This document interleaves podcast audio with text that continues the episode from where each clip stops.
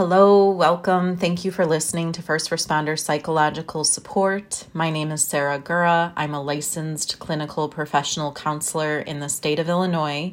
I am also an EMDR therapist and a yoga teacher. My practice is the Self Care Path in Burr Ridge, Illinois, where I treat first responders. And this episode is called Ate Up with a Dumbass. and I'll explain that in just a moment. But welcome to season three, episode three. And let's start the way I always do, which is with a nice deep breath in that expands the chest. And then go ahead and exhale, maybe allowing that to melt down heavily and in a comforting way throughout your body. Pull your shoulders down and away from the ears, align the spine, get your hip bones into a comfortable position and maybe ground your feet, whatever that means for how you are listening to this podcast. I always like to get everyone in a place where they can physically get comfortable enough to listen uh, when I do this kind of work. Um, same thing with therapy, same thing with yoga, uh, especially with EMDR. But finding a couple cleansing breaths, maybe even on your own as you tune in here. And I want to talk about the history of Ate Up with a Dumbass. it's, it's so stupid, but it actually comes from my ex husband. It was a phrase that he said if you asked him, Hey, how are you doing? And if he was feeling kind of fucked up or he wasn't feeling good, he'd say, I'm ate up with a dumbass. Maybe that says something about me. but I also uh, got so used to that phrase and it made me laugh so much that I continue to use it. So if somebody asks me how, Sarah, how are you doing? And when if it sucks, I'll say, well, I'm ate up with a dumbass. And so this podcast is about those moments when you don't feel so great. It could be after a bad call. Um, maybe you're having your first round with anxiety or you're suffering from your first panic attack. Um, maybe your depression got out of control. Maybe you've finally noticed that you do drink too much. Uh, you could be debating on a divorce. Maybe you just had a major argument with a supervisor Maybe you're in the middle of a workman's comp case or a psychological injury issue um, at work or even in your personal life. Whatever it is, that's sort of the list of things that would bring first responders into my office for a first time counseling session. So that's why I said that particular list. But if we're not feeling good, uh, a lot of times we get this desperate feeling of what do I do? And all of a sudden, there are no atheists in a foxhole and counseling all of a sudden becomes this i guess i have to and i don't care what it sounds like or what people think i'm going to go because this feels awful. And so i want to talk about what happens if you're feeling awful whether it's because of a bad call your anxiety depression trauma current circumstances or whatever. Uh, if i could give someone some initial guidance my number one go to will be to breathe. And that could sound superficial to some people. You know, take three deep breaths, you know, an exhale mindfully doesn't sound like it can do much, but there is so much associated with our breath. And as a yoga teacher and a yoga student, uh, we understand, I understand pranayama and pranayama, if you want to Google that a little bit later, it's P R A N A. So there's the prana part. And then yama is Y A M A. And it's pronounced pranayama. It means life force. And as first responders, you all probably understand airway is significantly important and number one on the list of things to address. So it's the same thing with a psychological crisis and if you're experiencing psychological discomfort, I'm always going to tell you come into alignment with your breath. Um, one specific exercise that you could use to do that with is the Navy SEAL breath called box breathing or square breathing. And I offer that because sometimes that is the first lesson in breathing that a first responder will consider learning because it's the Navy SEAL breath.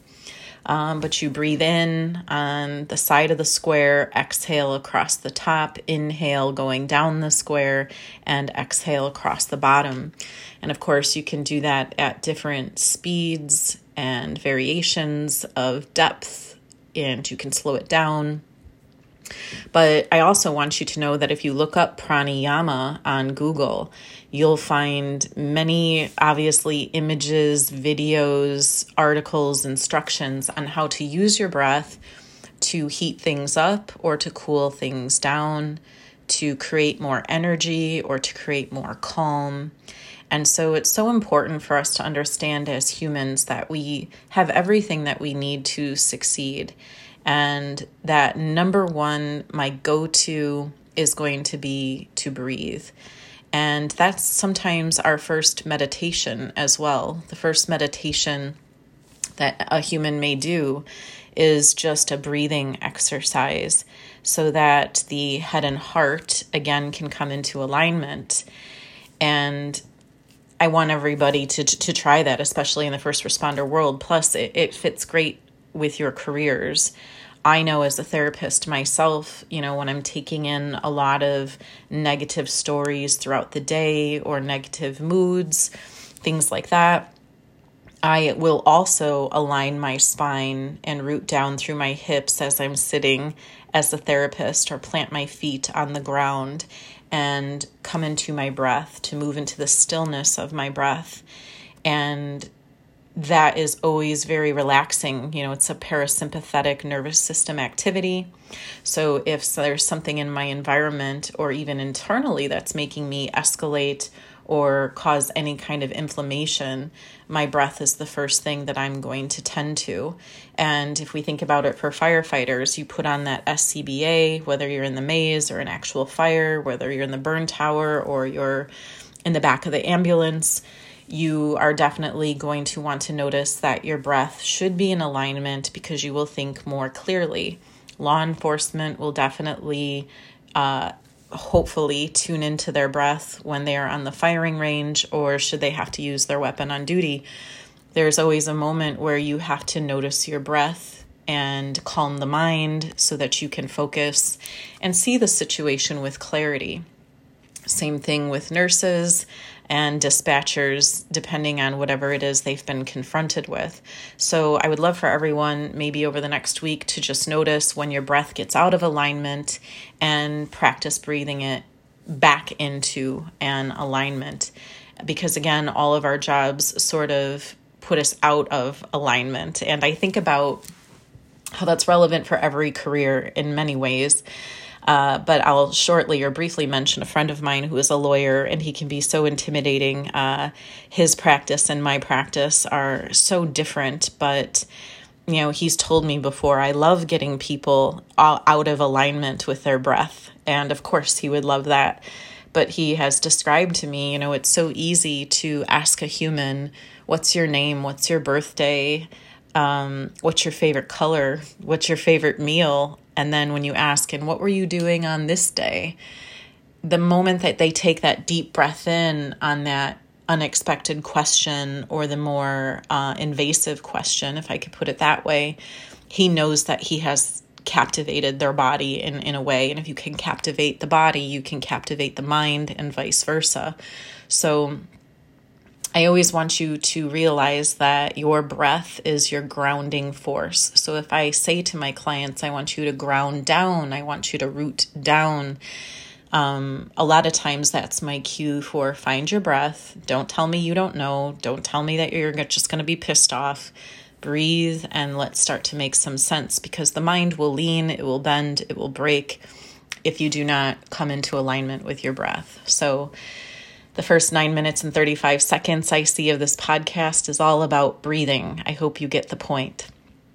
And if we go to point number two, uh, just sort of moving on. A lot of the times when I see someone having a bad day and they can't get back on track, and breathing or meditation is not bringing them into alignment, I know that the ego and the self are sort of separated. And so we can look to internal family systems about this. That's a theory in psychology that we have different parts of ourself. And certainly the ego is one part and the self is another. How do I know that? Because I have to take care of myself. So it's pretty interesting, right? I am going to take care of myself. Right there implies a sort of duality. And the I and myself can get into conflict and create problems. And the internal dialogue may not be very healthy. And so, a lot of times, too, the first thing that I have to work on with a client is improve their relationship with themselves. And to me, that's pretty fascinating uh, that we even have to start there. But let's go with the basics, right? Let's get your breath under control and let's get the relationship with you into some sort of alignment as well. And that's why in previous podcasts I talked about self love so much because your relationship with you is sort of the template with everything else. And we don't have to shed the ego so much or get rid of it because you can't. It's there for a good reason. But you do want to allow it to grow, to develop, and to change as need be. And how do we do that? How do we face the ego?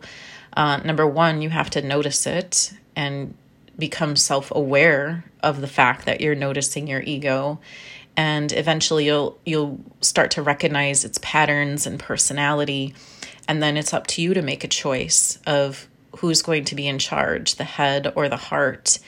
And I always say that my brain is just an organ that does some thinking.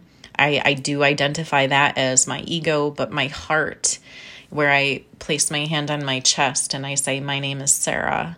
You know, I don't put my hand on my forehead and go, Hi, I'm Sarah. But when I place my hand on my chest and I say, Hi, I'm Sarah, I know that that's the core or the center of who I am, and that this is my intuition, my gut, my felt sense, my truth. And from there is where I'm going to make my choices. And a lot of times the ego will want to resist that. I certainly understand that's a normal part of being a human being because the ego wants to protect me. It wants to ignore, deny, minimize, and numb.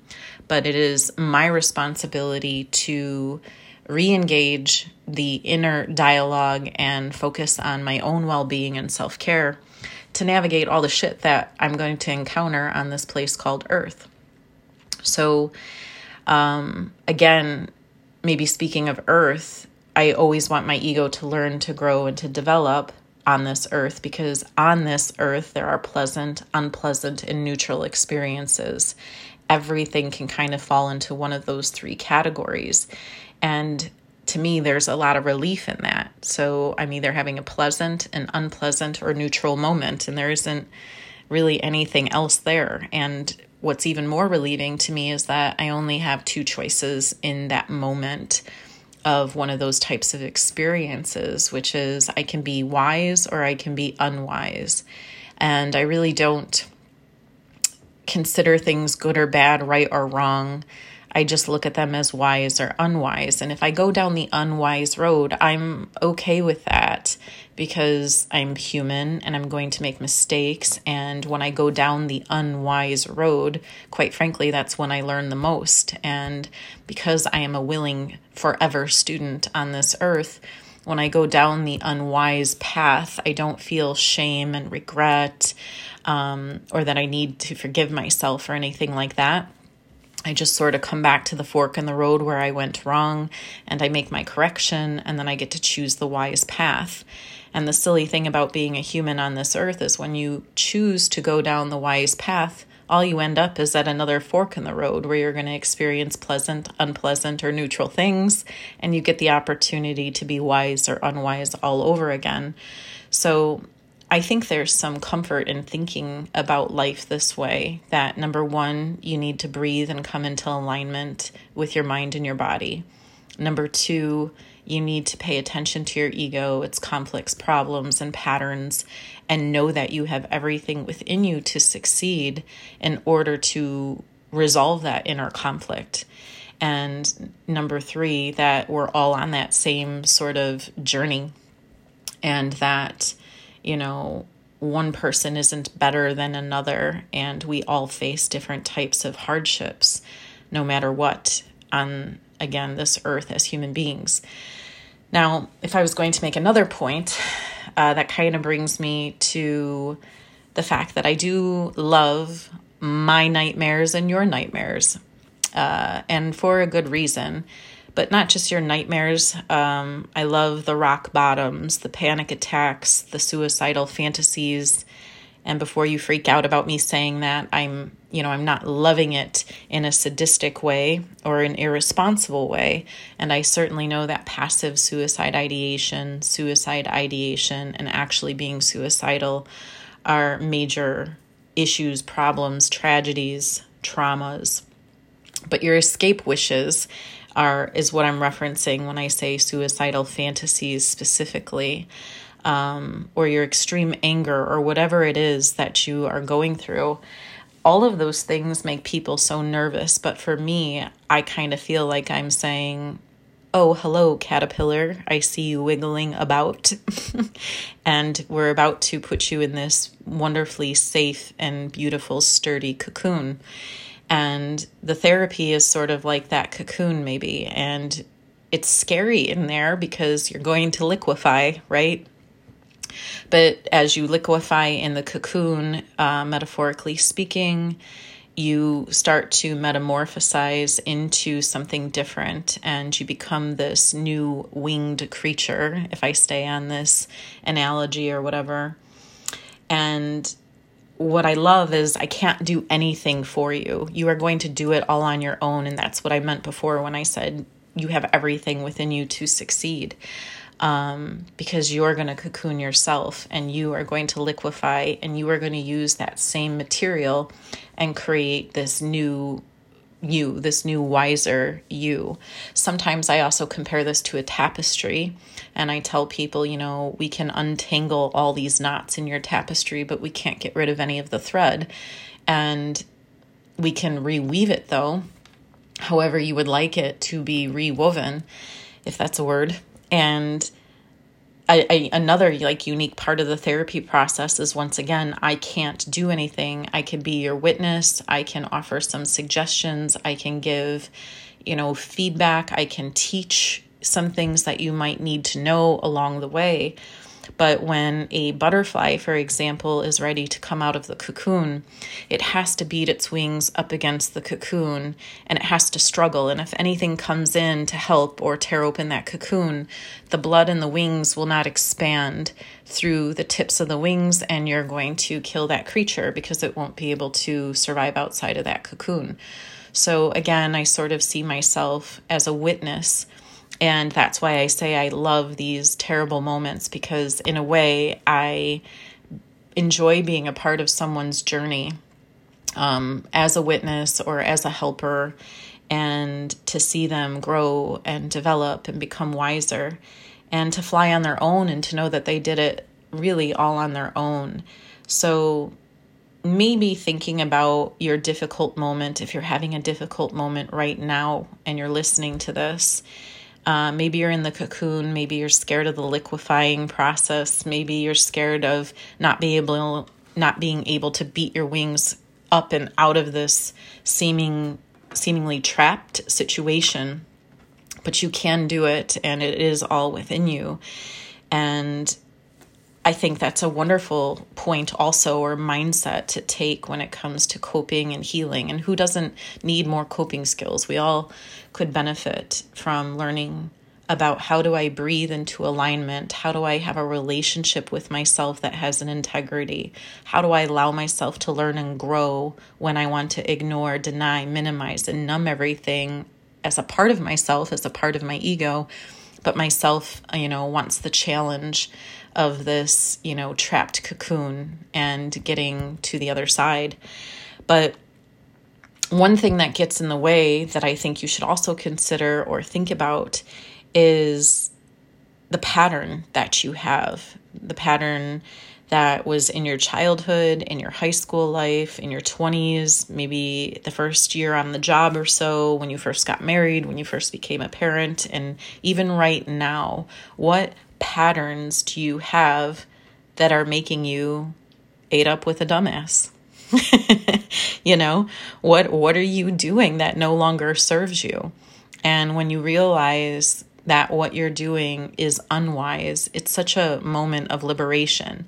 Now, some of my clients, especially being first responders, they might want to feel embarrassed or they might feel ashamed or they may not want to take the responsibility or accountability initially because it just feels so rough. But I always tell them, you know, welcome to being human where you're not perfect um, because perfect doesn't exist anyway. Uh, let's just take a look at what have you been doing and maybe it worked for you for a little while but it no longer does and we can now move on but I think of some other things that get in the way other than your patterns or in addition to your patterns, or maybe this thinking process is your pattern, um, are the different cognitive distortions that we have to learn about and identify so that we can stop doing them. So I might give someone a list of cognitive distortions, which again you can Google. Uh, you can also type in thinking errors. Uh, delusions and psychotic thinking is farther out there. So for this particular podcast, we're just going to stick with cognitive distortions. But if you look that up, you can click on images, find an image, and just start to teach yourself about the types of thinking that doesn't serve you. So, for example, I'm looking at an image right now, and one of them is filtering. Filtering as a cognitive distortion is maybe when you focus on the negative but you ignore the positive. So you're filtering out all the positive in the situation. So if you are a negative Nelly, you are doing something called filtering. There's something called catastrophizing that's making it worse than it really is. There's polarized thinking, that's the all or nothing thinking and you're ignoring maybe the complexity of human existence. You know, when you say it's all or nothing, it's black or white, it's yes or no, it's right or wrong. And in life, there's just too many um, different contexts. And sometimes that overwhelms first responders. They want the black and white, they want the all or nothing. Uh, but when it comes to psychology, you're going to have to be more flexible or you're going to suffer from that cognitive distortion. Um, another one is called Heaven's Reward, which is the fallacy, right? Um, and that's expecting that your self sacrifice should be rewarded somehow. That being, you know, the good guy or taking the high road all the time should come with some kind of reward. And of course, you know that to not be true. And yet, sometimes we act pretty shocked when we can't believe that there isn't always a reciprocal situation when we are a good person. There's issues also with control. A control fallacy is a cognitive distortion where you assume other people are to blame, or maybe it's I only blame myself. And again, you're taking the context out and you wanting to push, you know, blame on someone else to have a sense of control. Um, and that goes right along with the cognitive distortion of I always have to be right because being wrong is unacceptable, or maybe being right supersedes everything. But again, when you start to think with this type of thinking error, uh, you're going to cause your own psychological pain. And we all know that life isn't fair, which is another cognitive distortion. If you have a fallacy of fairness, that assumes that life should be fair. And once again, that's just not true. And what's really maybe going on is you're personalizing a lot of your experience. So, personalization uh, is pretty, I don't, for lack of a better word, popular with first responders. They always assume that it is about them in some way. And I find myself saying more and more often, dude, not your circus, not not your monkeys. Like let that shit go. Um, but personalization comes from the thought that, well, I'm a responsible, good human being and I'm going to take this personally somehow, some way, because then maybe I can be in control of it. But all of that is thinking errors for sure. Another style of cognitive distortion is overgeneralizing and jumping to conclusions. I hope those kind of seem obvious. Maybe you're also doing a lot of um, fallacy of change. I want my chief to change. I want my department to change. I want this or that to change, and then I'll be fine. But once again, that is a cognitive distortion. So is shoulds. Uh, when you sit there and say, I should do this, I should do that, they should be this way, that should be this way, um, you're shoulding on the situation and probably causing yourself more distress than you need. Um, so that's just a couple of examples of what a cognitive distortion is. But again, I encourage you to get on Google, type that phrase in, and see well, where do you tend to create a pattern in your thinking that could upset you. And then see if you can notice that about yourself, become self aware, and as you recognize it more and more, offer yourself a change and again, that change is associated with choice theory. Everything is your choice. You either you choose to be wise or you choose to be unwise. And when you have that internal conversation with yourself, as I mentioned before, the internal family systems, you start to get to know the different parts of yourself that create the conflict. Um, and just talking about that reminds me of Gestalt psychology as well there was a German psychologist that invented this technique called the empty chair technique. So if you're struggling having that internal dialogue or you're struggling trying to observe the internal dialogue, this particular psychologist in Gestalt therapy said, you know, sit in one chair and then switch to the other chair. Now, you're not being crazy, you're not dissociating, being schizophrenic, or having multiple personalities when you talk to yourself that way. So don't freak out on me. Um, but sitting in one chair and saying something and then standing up and sitting in the other chair and responding helps us become very aware that we have many parts of ourselves operating at once and that can definitely create you know conflict. And that's what makes people uh, upset and they feel like they're in a situation that they can't get out of. Now when you think like this and you feel stuck i what i also see is that you have memories that have stacked up, maybe that created some negative cognitions. So, again, you can go to Google and you can type in cognitive distortions, which is the stuff I just talked about. But the other thing that you can check out are negative cognitions, which are different. You might want to put negative cognitions EMDR list. So that's from the Adaptive Information Processing Model.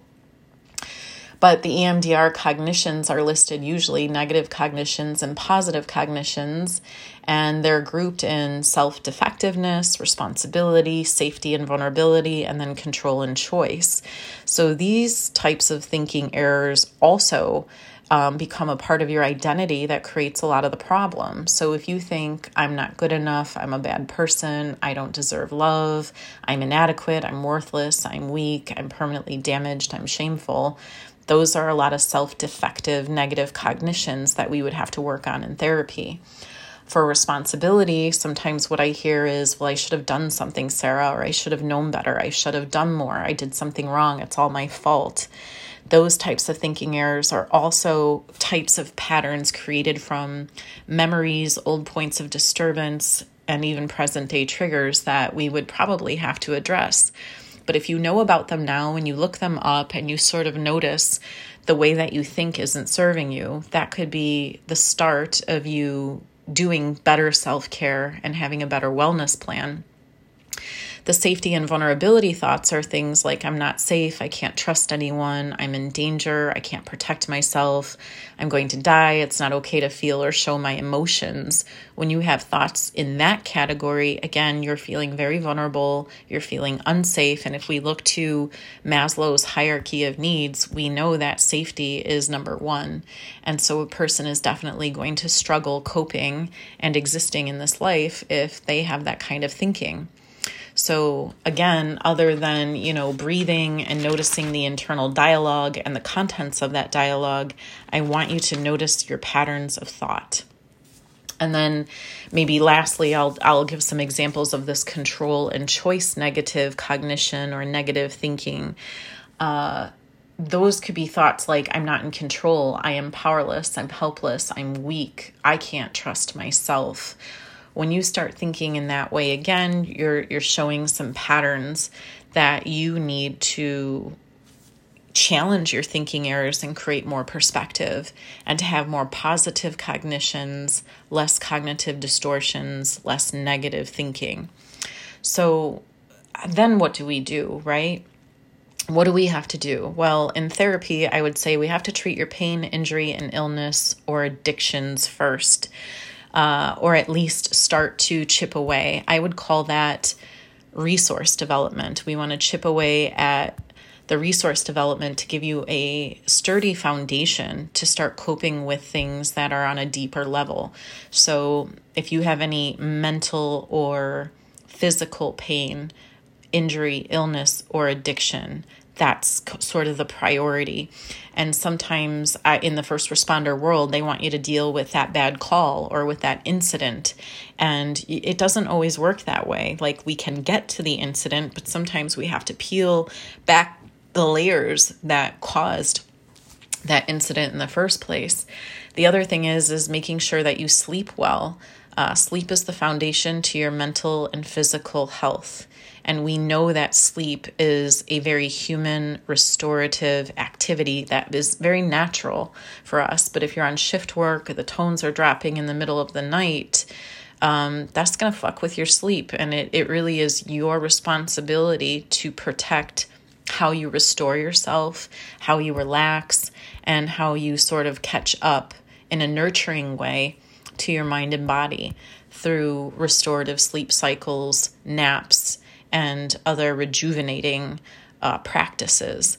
But in addition to treating pain, injury, illness, and addiction, and getting your sleep a little more routined if it's not, uh, I always say it's very important to also to have a nutritious meal plan. Uh, because when you're dealing with human illness, death, suffering, stupidity, and property destruction, and maybe you are a spouse and a parent and a community member and a son and a cousin and a neighbor, and you start adding all these roles, um, you need to know how important it is to fuel your body appropriately for the life that you're trying to live. That includes also hydrating appropriately because you are mostly water in your body, water and space, actually. And how you hydrate is important. You can't have 10 cups of coffee a day or have five cups of coffee and then you switch to Red Bull and then on the your weekend you have alcohol and think that your body is going to be okay. So, hydrating properly, engaging in a regular fitness routine is going to help release the happy chemicals, the serotonin, the dopamine, oxytocin, endorphins. Those are the things that we balance cortisol, catecholamines, stress hormones, junk from our thyroid, adrenal gland uh, fatigue and dumping. So, all of this again is so important to notice and to pay attention to. And in my mind, if you're doing that basic wellness routine, I'm not sure how else you have time, you know, to get yourself in so much trouble. But first responders do. So, what else do we have to do? Um, basic psych education, like we're doing right now in this podcast, and learning about coping skills and how important it is that, once again, if you're going to be a badass, you have to live a badass life, which means you nurture and you self care and you wellness plan all for yourself because you're going to need that love, gratitude, kindness, compassion, and wisdom. And you're going to need the mindfulness to sit with the shit that that's coming at you because I don't want you to absorb it. I want you to set a boundary with it. And again, that's why I say we move into stillness, um, and we can do that with mindfulness, meditation, and self love. So, no matter what, I don't think that we can escape this. We can't escape this stuff. We have to pay attention to um, how we cope.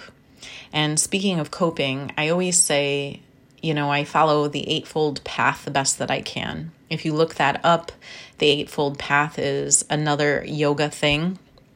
But people say, you know, how how do you uh, eliminate your own depression or anxiety or trauma? And I think to myself, well, number one, I am always ethical to other people. That's number one of the Eightfold Path. Number two, I am always ethical to myself.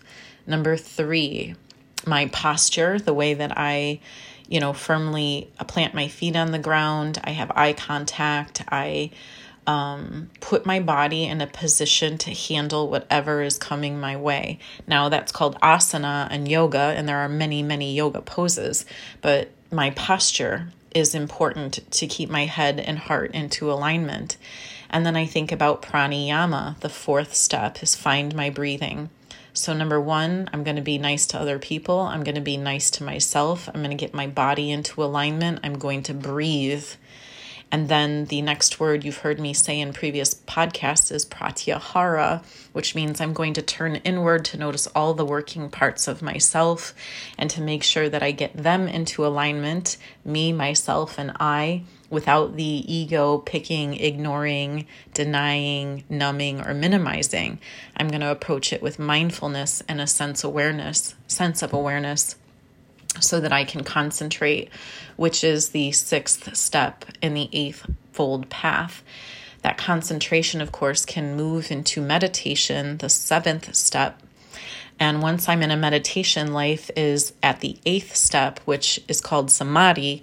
Uh, but another way to put that is I'm living well, right? I'm allowing myself to flow and I'm allowing myself to do the best and to let my best be good enough.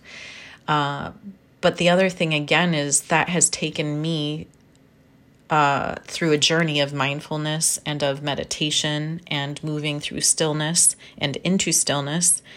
And what I really found out there, a Buddhist psychology concept, um, was what can you really do about this life? And number one, I've learned that I can remove myself from a situation. But if I don't want to or I can't, then I can try to be an agent of change. But if I cannot remove myself and I cannot be an agent of change, then I have to be in a state of acceptance, which is not a state of approval, but I'm going to use the coping thought that I am in a state of acceptance. And now that I'm here, I must take care of myself the best way that I can.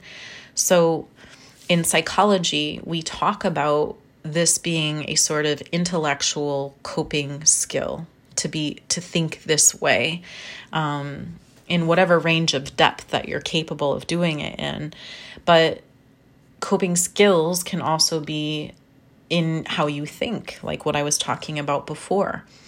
And it could also be in how you manage your emotions. And it can be in how you physically restore yourself or purge yourself of the stress. And it can also be in or with behavior change. So that makes me understand some of the articles or the pictures and images that I would see on Google if I typed in what are coping skills. Well, all of those coping skills are either going to be coping skills or coping activities. And both are very valuable because those skills and activities are going to be in the categories of intellectual, thought, emotion management, physical restoration and balance, or behavior change. So, right now, I'm looking at a post on my The Self Care Path uh, Facebook business page, and it looks like on February 16th, I posted this very thought. And there's an image of coping skills on there, and it has meditation, exercise, uh, journal, or keep track, you know, of something. You can draw, listen to music, take a bath, enjoy nature, pray, find humor in the situation, do yoga, gardening, play a musical instrument, cry, smile, take a walk eat healthy food, accept a challenge, uh, squeeze, squeeze a stress ball, schedule time for yourself, eat a little chocolate, play a game, take a bath, use aromatherapy, listen to music, clean your house, read a book. It goes on and on, right? But of course, some people will say, Yeah, I try doing those things and it's not working. Well, that may mean that you need to identify the pattern within you that is intellectually bringing you down or in a negative cognition way bringing you down. Uh, because we all need, like I said before, to learn to cope and to mo- manage our emotions. And sometimes you're going to need coping skills, and sometimes you're going to be able to use coping activities. Now, some first responders mistakenly, in my opinion, use the term coping mechanism. But coping mechanism to me is more about your defenses. And when we talk about psychological defenses, um, I'm actually going to type that up so you can hear me in the background. I'm sitting in front of my computer. Um, we're, we're thinking about other types of thinking errors, and those are very ego driven and I'm looking at a list right now. Some examples of narcissistic defense mechanisms are projection, denial, and splitting. Uh, some immature or lower level defense defense mechanisms are blocking, regression, somatization, and introjection. Some anxiety examples of defense mechanisms are displacement, repression, intellectualization, acting out, rationalizing, undoing, being passive aggressive, dissociating, reaction formation. Um, I'm just listing those out now, uh, but maybe in another podcast I can get a little deeper with that. But I also want you to know that some of these coping or defense mechanism examples can be mature. Uh, we see that in humor, sublimation, um, and even suppression but different psychologists could put these in different categories. You'll see different clusters with different defense mechanisms, and you could see those examples. But the main point that I want you to get from that is that coping mechanisms are often defensive and ego driven, and coping skills are actually more about the self coming into alignment to find balance. And especially in a career, once again, I will mention first responders are exposed to a lot of human illness, human death, human suffering, human stupidity, and property destruction. I would say that that's a lot of yang activity. So if we picture the yin yang symbol, the yang is the masculine dark side, and the yin side is the white feminine side. And if you have a lot of yang going on in your life, you're going to need to balance that out with yin. And, you know, there are people who have a lot of chill in their life, and to grow, they're going to need a pinch to grow an inch. That is just how humans work. So, I want people to realize that there's so much that goes into coping with your ate up with the dumbass uh, symptom symptomology. And it, it can become a lifestyle and, and a different pattern instead of a negative pattern. And it can become a way of life that is actually really helpful because healthy distractions, grounding yourself, having emotional releases, loving yourself, having access to your higher self is very soothing, actually. And that relaxation and productivity uh, helps us deal with our pain. And of course, it makes me wonder, you know, well, what are you going to put in your toolbox if you're going to stay in this career? Uh, because once again, and I know I'm repeating myself, if you're going to be a badass, you better have a plan for sustaining it. Otherwise, badass will just become bad. And I see it all the time in my office. And, uh, you know, obviously, uh, if you do know me, I've been doing this with first responders specifically for going on 12 years now. And it always amazes me that I stay full time in the field uh, with a full caseload without advertising about it. So there is something going on um, that we're craving. Uh, the knowledge of how do I stay in this career? How do I keep myself happy, healthy, safe, and free? And if you know, what I'm talking about here in this podcast and throughout the podcast just isn't enough information to keep you into some kind of alignment, that's where I'm going to really push and encourage you to get to a therapist that you think you can connect with and build a relationship with so that you can put some tools in the toolbox And whether that be something as simple as breathing or challenging your negative cognitions or learning how to more skillfully manage your emotions or to learn how to truly change your behavior or to create a wellness plan uh, or a self care plan or a behavioral treatment plan for yourself, what's what, what would be wrong about having that sort of access to that guidance or support or even having a witness on a journey like that? Um, I think it's invaluable. And I always remind people um, we all need this kind of support helpers savers rescuers protectors you you have to have a well that you're drawing from because you are the well that many people go to and take from so i hope that this ate up with the dumbass maybe turns more into that uh, butterfly out of the cocoon situation for you and again, you can look up some of these things and identify them on Google and study them yourself. But if you need help, please do ask. Otherwise, I'm just going to take a moment to tell you once again that my name is Sarah Gura and I'm a licensed clinical professional counselor in the state of Illinois. My practice is the Self Care Path in Burr Ridge, where I treat first responders. And I will tell you to do life so it does not do you and to wish you well, to stay safe, and to take good care. All right. Bye bye.